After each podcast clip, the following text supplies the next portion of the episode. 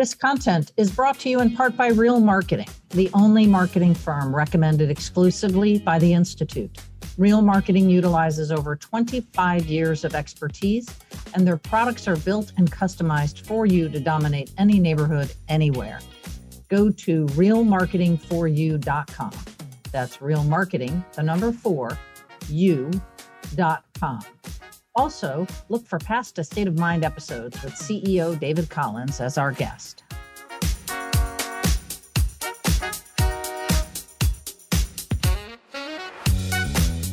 Welcome to A State of Mind, a podcast series all about motivating, inspiring, and educating you in the art of selling luxury real estate. This is Diane Hartley, and I'm president of the Institute for Luxury Home Marketing. Barry Kirk joins us today for part one of our podcast takeover for the month of January, and we're talking about building loyalty. Barry is a loyalty marketing strategist, and in his business, he solves real world loyalty challenges using insights from strategic inquiry, behavioral data analysis, behavior science, gamification, and 15 years of experience learning what works and what doesn't work in customer loyalty. Join us as we talk about how building your business begins with creating loyalty within your sphere of influence. Welcome, Barry. It is such an honor to have you. I don't say this often, but this is kind of the highlight of my week here uh, in having a conversation with you because the things that you know and the way you present them are so really um, really important in the work that the institute does and our customers. And so um, if you don't mind can you kind of lead us off with who is barry and what do you do?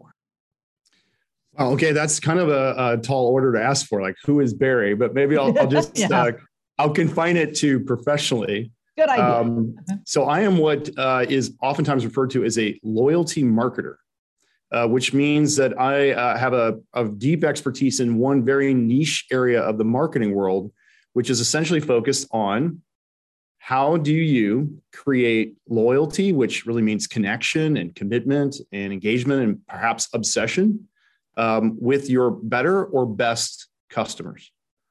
Um, so the, the word loyalty is kind of interesting in that we can talk today about what that word means. It's kind of a loaded term, and we don't always actually use it the way I think you know human beings usually use the term um, loyalty. But essentially, what I do in my career and in the uh, consultancy I work for, Chapin and Co, is work with businesses that usually have one of two problems. They come in and say, um, "I'm having trouble retaining the customer base I have, so I'm, I'm doing okay acquiring customers." But they don't tend to stick around, or maybe they don't come around the second time. Um, and I'm sure your audience probably can think of customers they've had where they've said they just disappeared on me, um, or I knew they were going to leave, but I didn't know what to do about it. The second thing we focus on after retention, because retention is kind of like the first problem, but you want to get past that pretty quickly, is how do I grow that customer? And growth could be what they're doing with you or how they help you find other people that can grow with you as well. But that's really actually the key is you want that customer to be around for a long time, but you also want to give them a reason to do more business with you or grow as they grow in their ability to spend. They're going to do that spend with you, and we call that loyalty in in the industry. That's uh, brilliant, and and so you've you've used some terms there that I want to make sure we really define deeply. Um, the first one is you talk about retention. Okay, and retention takes on a lot of different meanings, but in the world of real estate, right? Um, and especially in the world of luxury real estate, how do you see retention? You talked about it being not just them, but also their closest friends, right? Exactly. So retention, I mean, at the the basic definition of the word is just your customers hang around. Um, it's a little trickier, though, I think, in the world of real estate, particularly luxury real estate, because as I think about it, you have long cycles between transactions. So if I'm a retailer, um, if I'm a grocery store or I'm a Target, or even if I'm an airline, right, I have the, the likelihood that I'm going to see repeated transactions from you in a relatively short amount of time. And I can build relationship off of that. You have reasons to transact with me frequently. But in some businesses, uh, like real estate, but also say, for instance, the automotive industry. I mean, people only buy a car every three to five years. Um, in my case, every 10 years. Um, I like to hang on to a car for a long time and get the actual value out of it. That's, that's um, more about Barry right there. That that's about very me. Yes.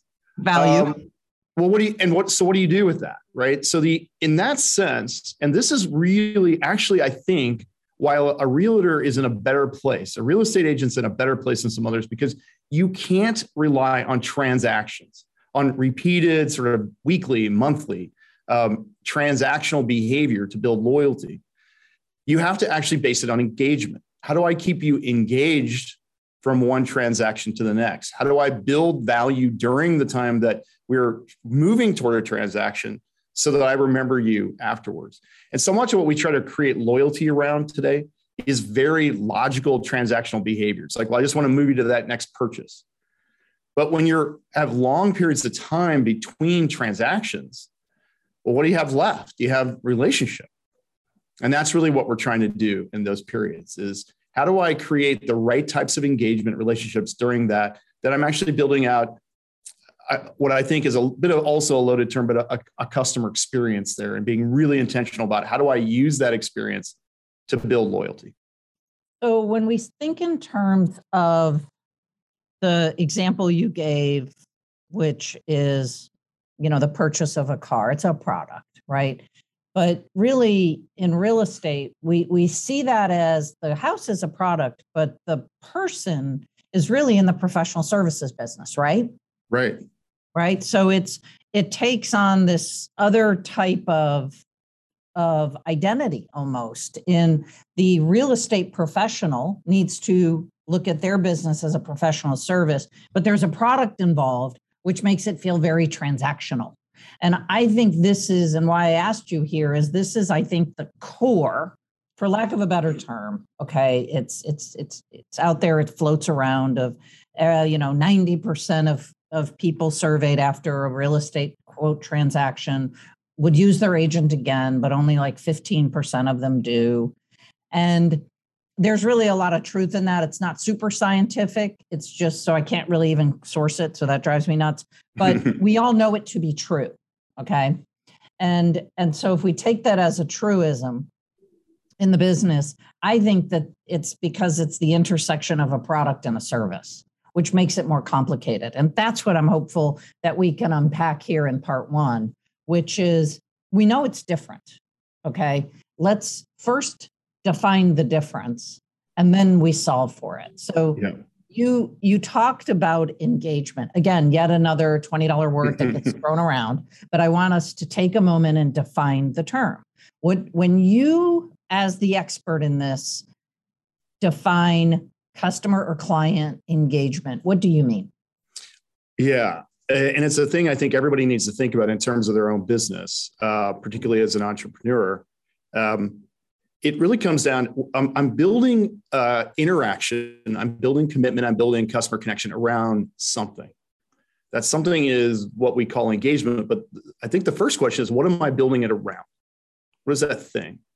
And I think it's a really good observation that, particularly in in your industry, um, you're you're selling a product, I suppose you're selling your professional services, but are you possibly even selling more than that? So like my my partner used to be in a mortgage officer. And when people would say, well, what do you do for a living? He'd say, oh, I, I do mortgages. And I, and I kept telling him like, don't say that.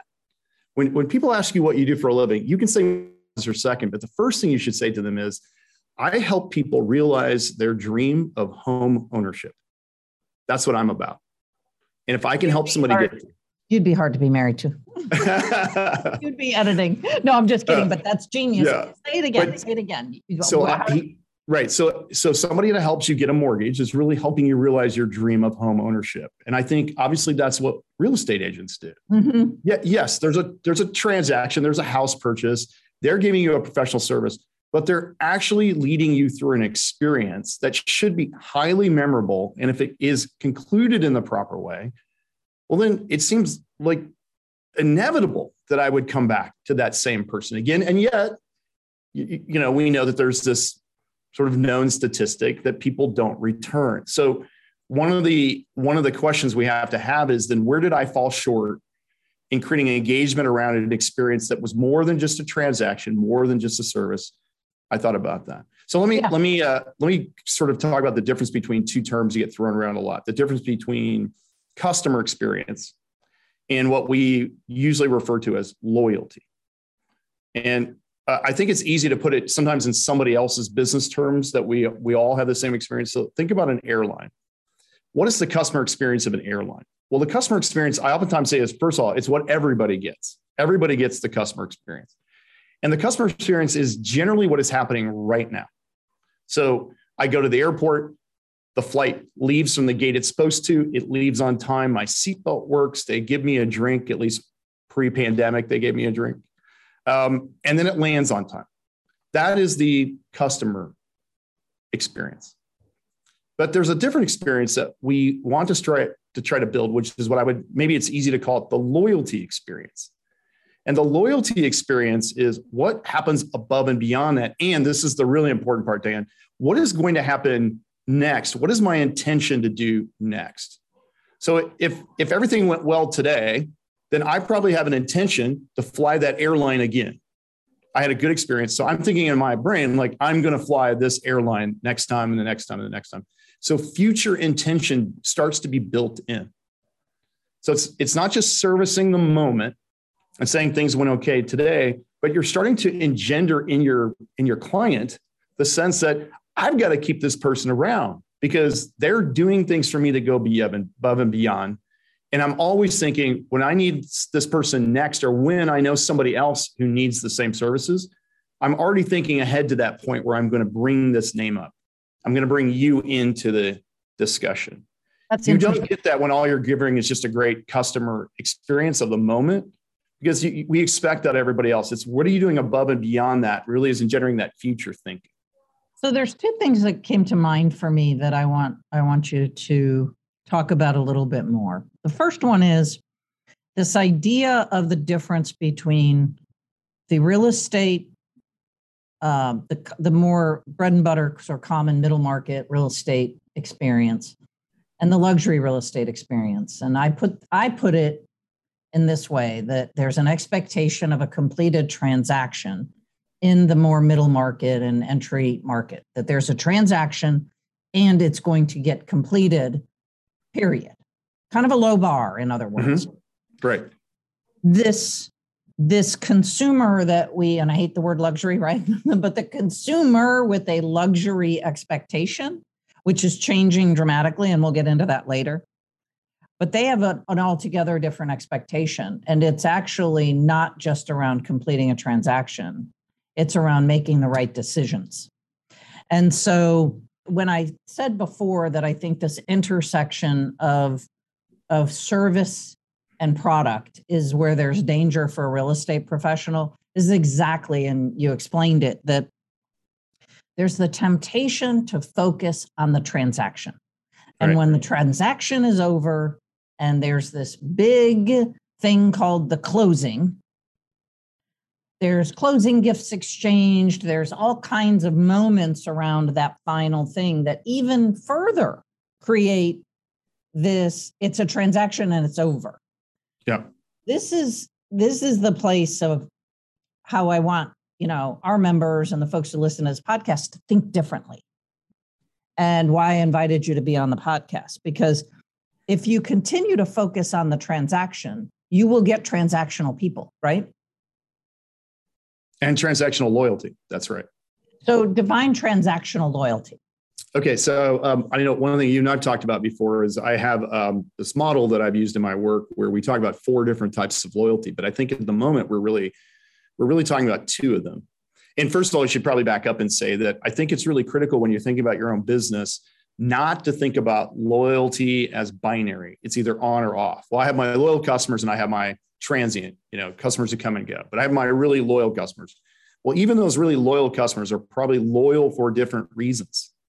You you activated that loyalty in different ways at different times, and it's really important to think about that. So one of the ways we can certainly activate loyalty with customers is what I'd call mercenary loyalty. And it sounds it's like exactly, exactly what, what, it, sounds like. Yeah. yeah. it's that to your point, it's that loyalty of the transaction it's loyalty of the price. Like you you uh, you know you you cut your commission so that you know somebody decided to go with you. Um, or you were able to get them in at, at, a great price. And there's there's nothing wrong with it. We we identify it because it is a type of loyalty but it is loyalty of the transaction. And the the danger of building your loyalty around that is it's very possible for somebody else to deliver a similar kind of transactional experience right? You, to your point it's a low bar. Well, the fact that it's a low bar means how many people can meet that bar? Probably almost everybody, right? So if that's what you're basing your loyalty on, you're probably constantly trying to, to get the same people to come back. You're not being successful at. So that's one thing I'd say to look at. If you're struggling with the retention of your clients, of getting them to stay connected with you, coming back or referring you, look at how transactional that is. Uh, because what it probably means is it's not that you did a bad job the customer service, the customer experience was probably just fine, but you didn't differentiate. Anybody else could have provided pretty much that same thing. So where do I go then? So one of the other types of loyalty we talk about, which is way more relational, is I actually call it true loyalty. So everything else is not true in a sense. Sure. True loyalty is the loyalty of the experience that you create. Um, so you you brought something above and beyond the transaction, I, I, the product, even your own just being a, a a professional delivering the service you're supposed to? Did you get to know that customer better and get to know their needs better? Did you anticipate what they needed without them even maybe even realizing they had that need yet? That's probably the highest form of this, right? If I get to know you, whether that's through personal interaction or data, and I can say to you, I know you haven't asked about this, but we need to go look at this or we need to think about this. You're anticipating things they haven't even asked for. That's that's totally relational. That is not transactional at all. It's also do I follow up with you afterwards? Uh, do I stay connected to you even when there's not um, a quid pro quo in the relationship at the moment? So that you feel like I'm somebody that continues to give value over time. So, why is that better? Because the quality of that experience that you're building raises the bar. And it's also very difficult for a competitor to see exactly what you're doing. So it's hard for somebody else to copy. And that's also how you begin to differentiate in the marketplace is delivering that different kind of experience that's personalized, that anticipates those customer needs. It's very, very hard to break that kind of loyalty being built. And does that mean I can just forget about the transactional piece? No, definitely not. You, you have to have the transactional piece. You have to meet the low bar, but then you start to raise it with the experience that you create the relationship you're building. So defining the mercenary as simple as could just be price, right? Sure. And true loyalty is defined by that idea of anticipation of their needs, right? Yes. That's very difficult. You have to be a real professional to know that, right? To, um, I love, I try very hard to always quote Wayne, Wayne Gretzky in skating to where the puck is going, right? Yes. Everybody knows that this is what a transaction looks like, but your profession and all of your experience says, but here's really what's going to happen. Um, and because I love your model, and it's the reason why you're sitting here, um, can you just explain the other two in, in this model? Yeah. So the other trans, there are two transactional types of loyalty. There are two relational types. So the other transactional type, other than mercenary, uh, is what we call inertia loyalty. And that generally speaking is loyalty that we have to, to brands or experiences that one we either feel sort of trapped in, or the other thing could be we just don't care enough to move on. Um, so just personally, we all, I'm sure, could think of experiences who say, well, I'm it looks like I'm loyal to that brand. I keep buying that service or purchasing that product, but it's because I can't get out of it. Like for instance, that's most people's experience say with their cable company. Um, people say, I don't love the service, but you know, there isn't anybody else offering in my town, or it simply could be it's too much trouble to move it over. Right. Um, talk about sticky, right? Sticky, right. And so I sometimes think cable companies provide that bad service because it actually creates more stickiness. I know that's absolute. Oh, that's right? interesting. But the the exit is so difficult. And and I was also thinking as as you were talking that another one for me personally is the airlines, right? Mm-hmm. So I look far more loyal to American than I do to Southwest. Because in Dallas, Texas, we have serious choice. but it's only because the loyalty program at, at American is just a little bit better for me. Right. right. And you've got you've got some what I'd call stored equity there, I'm sure, in form of miles or points, right? So exactly. stored you're not going to abandon that. Mm-hmm. Yeah. Stored equity. That's interesting. Um, stored equity. Okay. So what's the other relational loyalty? So this is the the toughest one to earn, but I am I have no doubt there are people in the luxury real estate space who are building this, right? Um, which is what we I affectionately call cult loyalty. Um, but you could also call it tribal loyalty, social loyalty, whatever is the term that best fits. But this actually has two aspects to it. There, it starts with some sort of a values alignment. You look at that brand or that service or that person delivering the service, and you say, there is something about what they stand for or how they approach their business or what they do um, that I connect to as a as a buyer and also as a person. Um, and that could be a, a getting just out of real estate for a minute, that could be looking at like a, a, brand like REI and saying, well, I'm really into the environment. And so I want to go to REI and buy things and they, they donate to the environment. So that's it. But it could also be that, well, I'm a, I'm a really frugal parent and I think about saving as much money as possible and being very careful with our funds. And so I have a values alignment, believe it or not, with Walmart, a person might say, right? So you've got to figure out where the values alignment is. And part of that is saying, as a brand, as a person in the market delivering a service, what do I stand for? What am I about? But the other thing that happens oftentimes in cult loyalty is you start to build up a customer base who connect to each other or see each, see each other as, well, I'm making a choice to be your client. And I also see other people that I think are similar to me making that choice that reinforces my decision that it's a good choice. In, in uh, psychology terms, it's a thing we call social proof.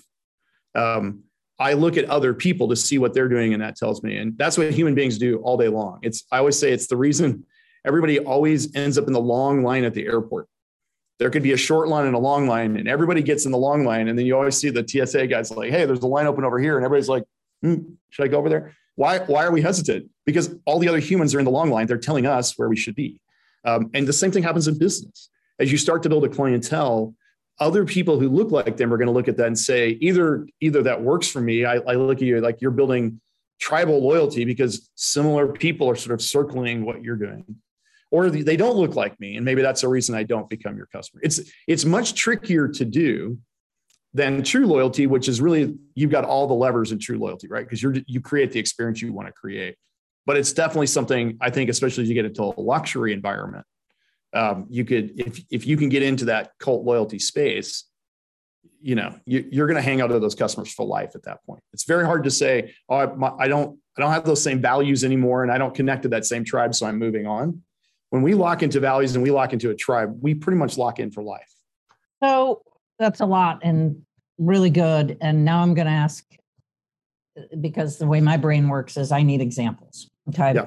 so if i have engendered um, inert inertia loyalty. What does a referral to me look like and sound like? If that's the loyalty that I have engendered. There's an easy answer to that. Uh, yeah. People do not give referrals when they're in inertia loyalty relationships. Right. So now I'm not going to say my cable company, n- not to be named, uh, my my cable company. I'm not going to recommend it, even though literally I've probably been with them for 20 years. Okay? Yeah, let me let me give you a different example uh, that we've all that we all have because we don't all have cable. I don't have cable anymore. You know, I cut the cord. Oh. Um, let's talk about uh, trying to get a ride at the airport. So, for how many decades were we stuck with yellow cabs? And did anybody ever have a good experience riding in a cab? No. Like, never. You know, they you didn't know if that was, especially if you call a cab. Is that the cab I was supposed to be in? And I got in and you know it didn't really meet my standards of cleanliness. So the driver was rude, or it seemed like they took a really long route to get where we are supposed to, maybe to run the meter up. And then when we got there, suddenly their credit card reader was broken, and I had to like figure out how to pay them cash. So tons of inertia loyalty in that environment. And then what happened? Uber came in and almost overnight broke up all the inertia. Well, everything that was wrong with that experience, they fixed in their with their app, and people abandoned cab companies immediately. So cab companies, that's the danger one of inertial loyalty is it's very easy for a competitor to break any of it and it's gone overnight. But nobody referred anybody to like, oh, you really have have to try one of those yellow cabs at the airport. In fact, next time opposite, you go to the airport, yeah. don't have your partner pick you up. Don't have your, your yeah. spouse pick you up. Yeah. Get in a yellow cab. They're so awesome. Nobody ever did that. Right. And so in the in terms of real estate and disruption, if the loyalty that was created is is truly inertia loyalty, it's highly disruptible, right? Very disruptible. I have to use an agent here is probably the worst kind of thing we want to hear, right? Yeah. And also, if somebody just said, Well, I didn't really love the experience with you, but I mean, it's just easier to go back to you again.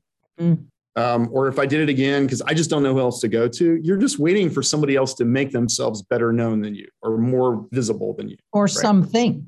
Something. exactly.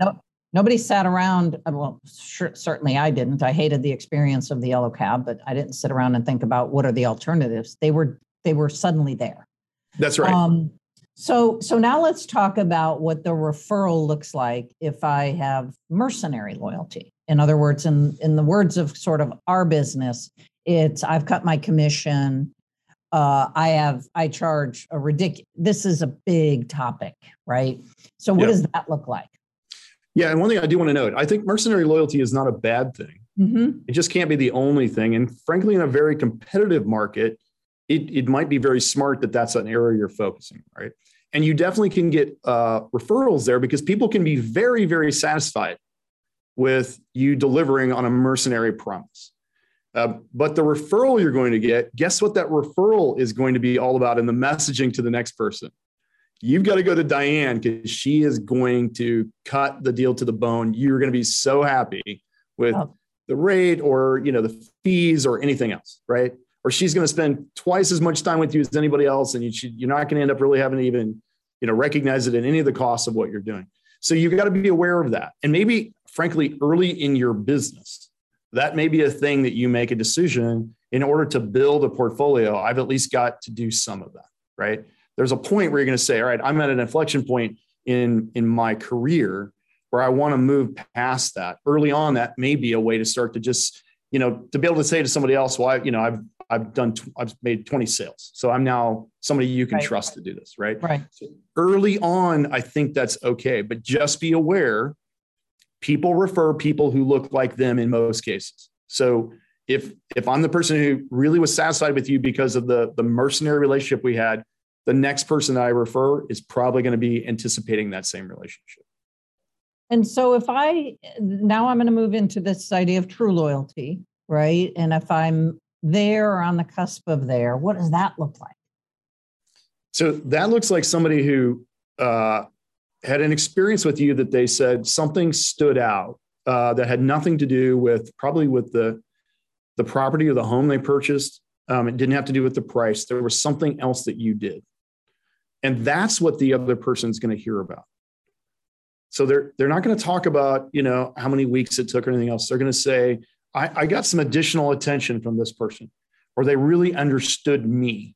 They understood me in a very, the very unique way we have. Because one thing as consumers, we all believe is that we're the most unique consumer in the marketplace. And the thing we love is when somebody else recognizes that. Um, so that's what they're going to tell that person about. Now, when that person comes to you who was referred and they say, Oh, and I heard you did so and so for that person. Here's the really interesting thing about this in mercenary loyalty, whatever you're told about, you have to deliver that for the next person. But in true loyalty, whatever that person heard about that brought them to you, you don't necessarily have to deliver that thing because what you're reminding them of is I get to know you and deliver what works for you.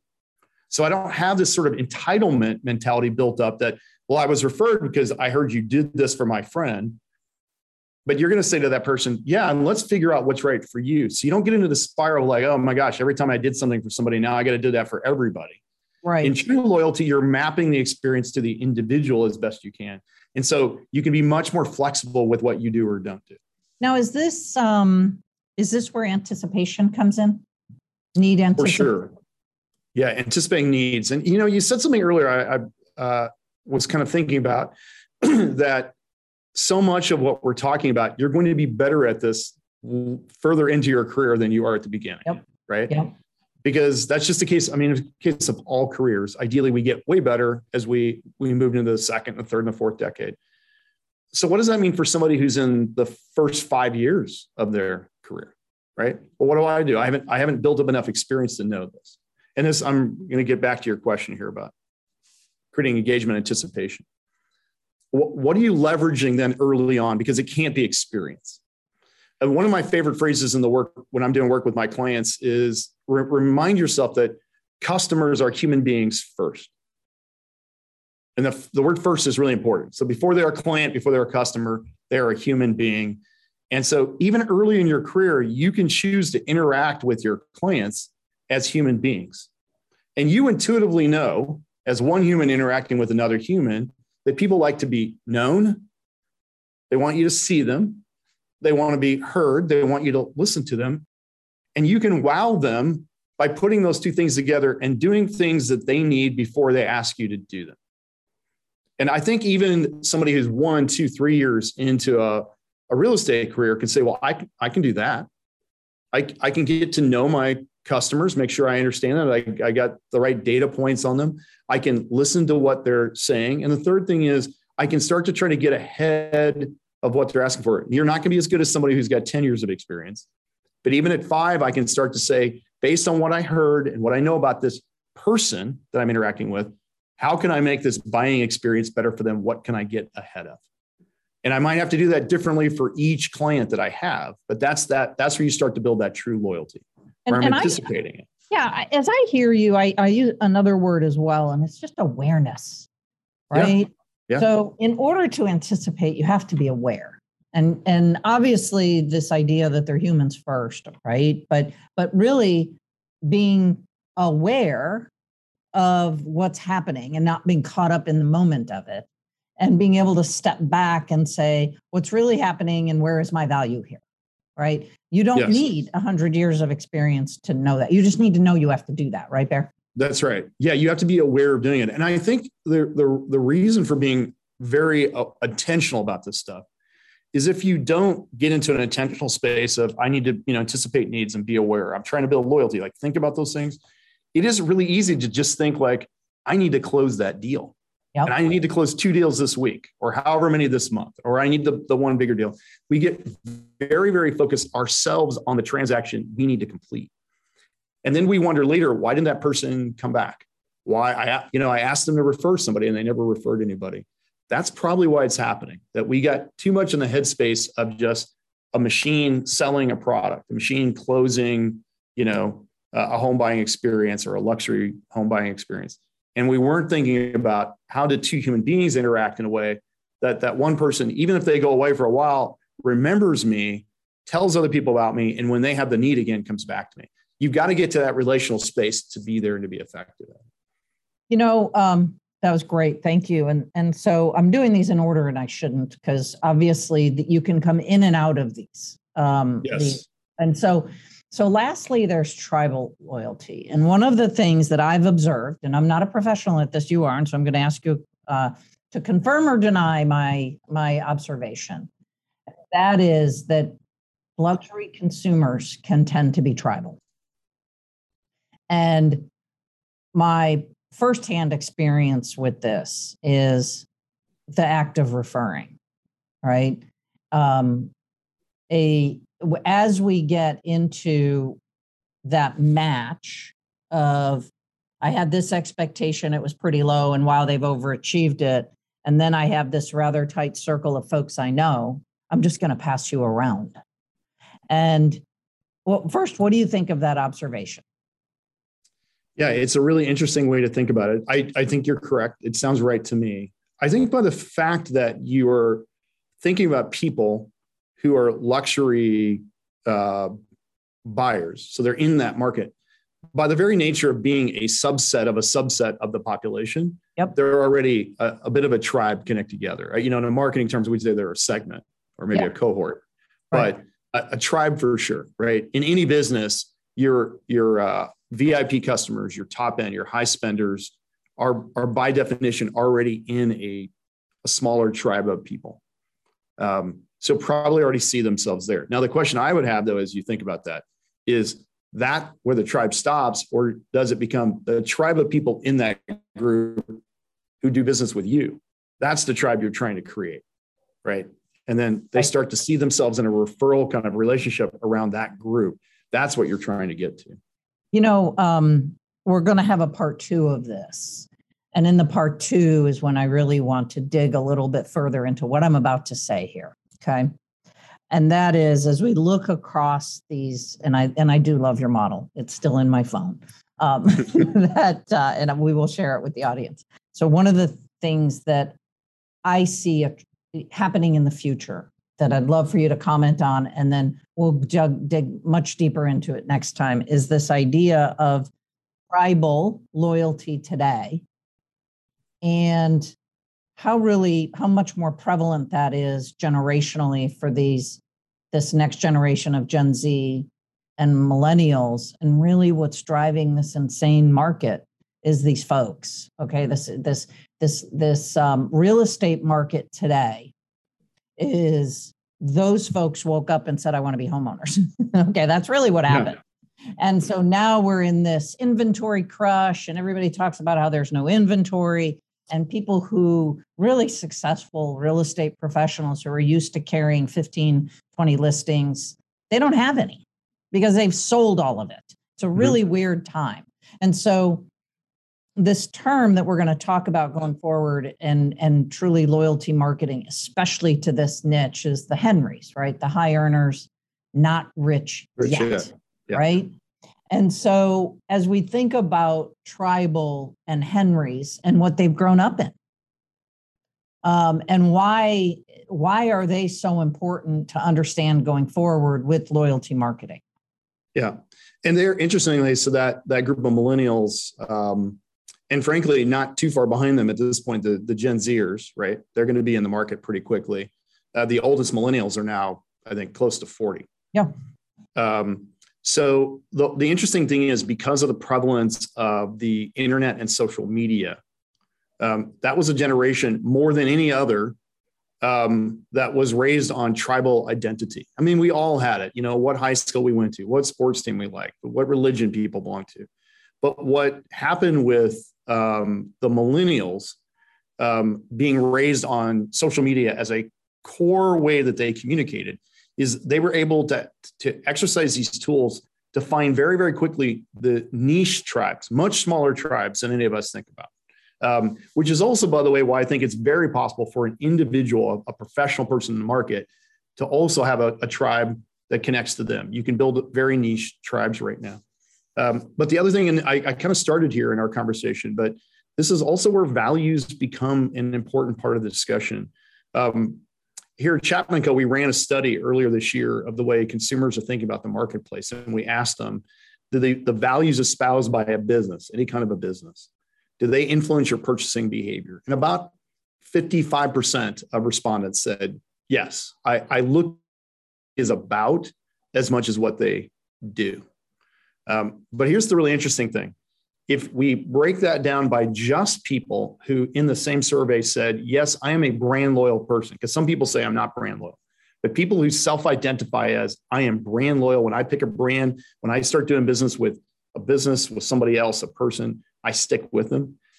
They are significantly more likely to say that the values of that business or that professional are driving my decision making. And that's what's happening in this millennial market is um, they are less price conscious, although they're struggling a bit financially right now.